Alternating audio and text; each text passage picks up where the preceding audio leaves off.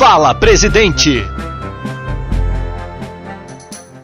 Um dos principais debates entre aqueles que lidam com o setor de seguros diz respeito à concentração de empresas. Esse setor movimenta em receita anual de prêmios valor equivalente a 6,5% do PIB. Afinal, o setor de seguros é restrito a poucas empresas ou é aberto para concorrência entre diferentes organizações? No artigo Concentração e Competitividade no Setor Segurador Brasileiro, Márcio Coriolano, presidente da CNSEG, expõe por que ele considera a teoria da concentração do setor de seguros brasileiro uma ideia equivocada e fora da realidade. Oi, Márcio, como vai? Tudo bem? Tudo ótimo.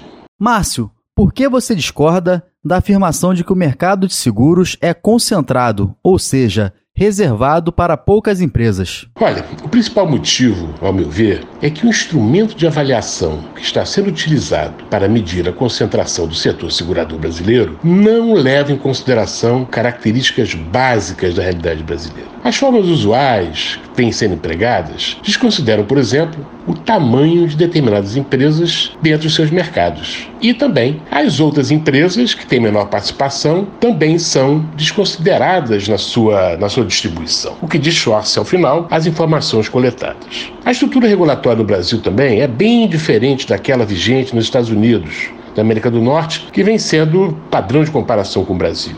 Aqui nós temos uma unificação no regulador federal, enquanto nos Estados Unidos a regulamentação ela é estadual e por isso ela favorece, ela incentiva o surgimento de muitas empresas a nível local. E ao que se deve a impressão de que o mercado está concentrado? O que é certo dizer, em meio cotidiano nosso do setor segurador, é que nós estamos falando de um conjunto de empresas altamente solventes, muito moderno e que tem um grande nível de regulação federal também, da SUSEP. E isso deve ser levado em consideração porque muita regulação pode não contribuir para a flexibilização da inovação no mercado. Márcio, obrigado pela atenção de sempre e até a próxima. Sou que agradeço aos ouvintes. Até a próxima.